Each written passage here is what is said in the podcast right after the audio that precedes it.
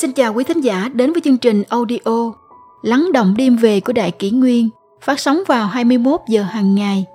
Đại Kỷ Nguyên hy vọng quý thính giả có những phút giây chiêm nghiệm sâu lắng sau mỗi ngày làm việc bận rộn.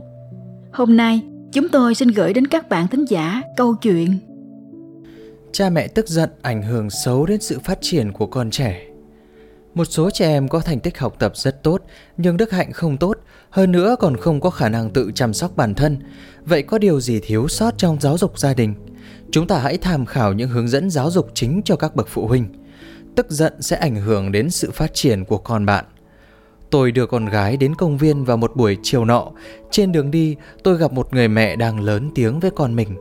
Nguồn gốc vụ việc là cậu bé chừng 8-9 tuổi, vừa đi bộ vừa ăn xiên thịt nướng. Mẹ của cậu đi đằng trước, đột nhiên dừng lại, ngồi xổm xuống buộc dây giày của mình.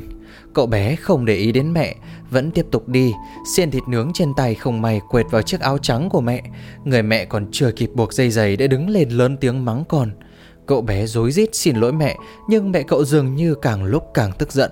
Người mẹ nổi đoá, tiện tay liền cho cậu con trai hai cái bạt tai vào mặt. Đứa trẻ tỏ vẻ bất bình hỏi vặn mẹ Chỉ là con sơ ý con đã xin lỗi rồi Sao mẹ còn tức giận như vậy? Người mẹ nghe xong câu này dường như lại càng tức giận hơn Cô ấy bắt đầu la mắng đứa trẻ rất lâu. Càng lúc càng có nhiều người đến xem chuyện gì Và mọi người đều khuyên người mẹ hãy bỏ qua đi. Nhưng cô ấy nói Con của tôi, tôi muốn mắng thì mắng, muốn đánh thì đánh Không phải chuyện của mấy người. Một lúc sau, người mẹ dắt cậu con rời đi và biến mất vào đám đông. Chứng kiến sự tình này, tôi không thể không tự nhủ. Đối xử với trẻ em, tính khí thất thường thực sự không hiệu quả. Chúng ta sẽ luôn thấy những ví dụ tương tự trong cuộc sống. Tính khí của cha mẹ càng nóng nảy, con trẻ càng nghịch ngợm. Cha mẹ càng tức giận thì càng khó bảo ban con cái. Cha mẹ hay tức giận, trẻ càng nóng tính. Trong quá trình giáo dục trẻ em, chúng ta luôn gặp những tình huống đòi hỏi bản thân cần phải bình tĩnh. Tại thời điểm này, chúng ta có thể làm gì để giải quyết những cảm xúc xấu? Cách tốt nhất để giáo dục trẻ em là gì? Kiên nhẫn giao tiếp với trẻ. Sau khi chứng kiến sự việc của hai mẹ con kia, tôi cũng tự hỏi mình, nếu là tôi, tôi nên xử trí như thế nào? Có một thực tế là chiếc áo bẩn thì cũng đã bẩn rồi, tuy nhiên có la mắng vô số lần thì có thể làm chiếc áo sạch trở lại hay không? Chúng ta có thể nói với đứa trẻ, khi đi đường hãy chú ý về phía trước, Lần này làm bẩn áo của mẹ rồi, Mẹ sẽ bỏ qua cho con. Nhưng nếu con không chú ý lần sau, Rất có thể làm bẩn áo của người khác. Lần này mẹ bỏ qua cho con Là tin rằng con không cố ý. Thế nhưng nếu con làm bẩn áo của người khác, Rất có thể chúng ta sẽ phải bồi thường, Dẫn đến những rắc rối không cần thiết. Vì vậy, con không được xem thường sai lầm của lần này. Sau khi về nhà, Bạn có thể để trẻ cùng mình giặt sạch chiếc áo đó coi như là một hình phạt cho đứa trẻ, cũng là dạy trẻ chịu trách nhiệm cho việc làm của mình. Rốt cuộc nếu tổn thất là do mình gây nên thì bạn phải học cách chịu trách nhiệm. Khi giáo dục con trẻ, cha mẹ hãy trực tiếp bày tỏ mong muốn của mình, cố gắng kiên nhẫn giao tiếp với con. Điều này có thể khiến trẻ sớm nhận ra sai lầm, cũng biết lắng nghe ý kiến của bạn tốt hơn. Và tất nhiên, tất cả những điều này có ảnh hưởng rất lớn đến việc cải thiện mối quan hệ cha mẹ và con cái học cách quản lý cảm xúc bản thân là rất quan trọng. Chú tôi thường luôn kìm nén tính nóng này của mình. Khi anh em họ không ngoan ngoãn nghe lời, chú thường nói câu này. Con mà còn tiếp tục mắc lỗi, đến khi khiến ba tức giận sẽ biết bà giỏi xử lý con như thế nào. Cứ như vậy, một tâm trạng bị kìm nén lâu dài, cuối cùng đến thời điểm nổ ra thì hoàn toàn mất kiểm soát. Khi đó mặc kệ ai đến khuyên can, họ cũng sẽ phải hứng chịu cuộc chiến tương tự. Vì vậy, tôi cũng không đề nghị các bậc cha mẹ cứ cố kìm nén cảm xúc của mình. Về vấn đề này, tôi nghĩ chị gái tôi đã làm một việc đặc biệt tốt. Khi trẻ mắc lỗi, cô ấy biết rằng tức giận là không đúng, nhưng nếu cứ cố kìm nén trong lòng thì cảm thấy khó chịu. Vì vậy cô ấy sẽ viết ra sự không hài lòng của mình trên giấy và đưa cho đứa trẻ đọc.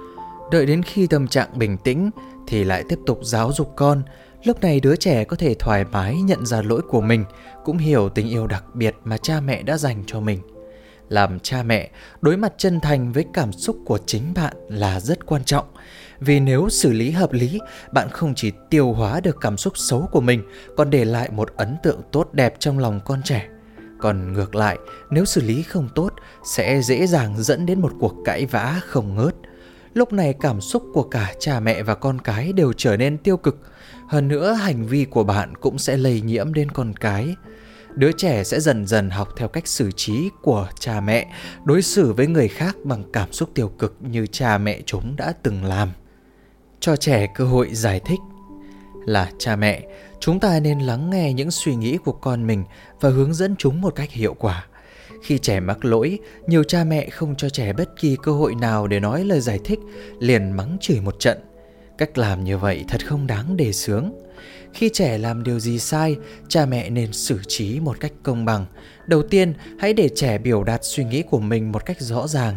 Điều này cũng có lợi hơn cho cha mẹ để phân tích cho trẻ hiểu lý do mắc lỗi và điểm nào cần được thực hiện để sửa chữa lắng nghe cẩn thận những suy nghĩ của con bạn. Đây là quá trình cha mẹ hiểu được thế giới nội tâm của con cái.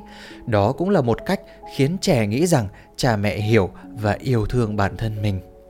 Nhiều bậc cha mẹ cứ không hiểu, tại sao đứa trẻ thích tranh luận? Tại sao trẻ em luôn thích làm trái lại với cha mẹ? Trên thực tế, điểm mấu chốt của điều này là bạn đã không để cảm xúc của con mình được giải phóng.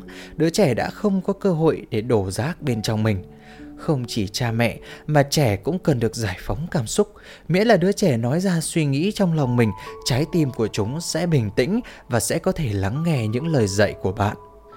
Đừng chút giận vô cớ lên con trẻ. Ở phần trên đã đề cập rằng, tính xấu của cha mẹ có thể được truyền đi, có thể đưa ra một ví dụ. Mẹ của mai mai trong thời gian làm việc ở công ty có chuyện không vui. Thế là tâm trạng buồn bực sau khi về nhà thấy đứa con là cảm thấy không vừa mắt, hơi một chút là đánh mắng. Cứ như vậy bao nhiêu cảm xúc buồn phiền dường như cứ chút lên người đứa trẻ. Sau một thời gian dài như thế, Mai Mai đã học theo hành vi của người mẹ. Mỗi khi cô bé phạm lỗi bị mẹ mắng ở nhà, sau khi đến lớp, liền chút sự tức giận của mình lên những người bạn cùng lớp. Thay vì gặp chuyện thì tính khí nóng này, chỉ bằng bạn hãy truyền những năng lượng tích cực cho con trẻ, bởi vì khi bạn tức giận, nó thực sự đã truyền sang cho con bạn. Nếu gặp chuyện buồn ở công ty, thay vì về nhà chút giận lên đứa trẻ, thì có thể nói với con rằng hôm nay mẹ đã gặp phải một số điều không thỏa đáng ở công ty, nhưng mẹ cũng tự nhìn lại mình, cảm thấy mình vẫn còn nhiều chỗ chưa tốt. Vì vậy mẹ sẽ phải làm việc chăm chỉ để trở thành một nhân viên tốt hơn còn trẻ càng đánh càng hung, tình hình càng tệ. Có nhiều bậc cha mẹ với tư tưởng giáo dục bị cuốn vào một quán tính kỳ lạ. Họ luôn nghĩ rằng đứa con của mình là vô dụng nên phải mắng. Nếu mắng không đủ sức mạnh sẽ phải đánh. Trên thực tế, họ đang làm đảo ngược tình hình bởi vì càng đánh mắng thì tình hình càng tồi tệ.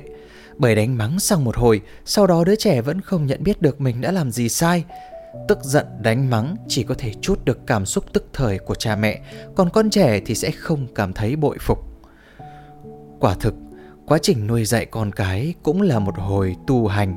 Cách giáo dục của cha mẹ đối với con trẻ như thế nào sẽ phản ánh tâm tình của cha mẹ ra sao. Hy vọng rằng mỗi bậc làm cha mẹ chúng ta sẽ luôn biết nhìn lại chính mình, không ngừng tu dưỡng bản thân trong khi giáo dục trẻ nhỏ cha mẹ làm gương cho con, dẫu từ hành động lời nói nhỏ nhất, đó là trách nhiệm của chúng ta.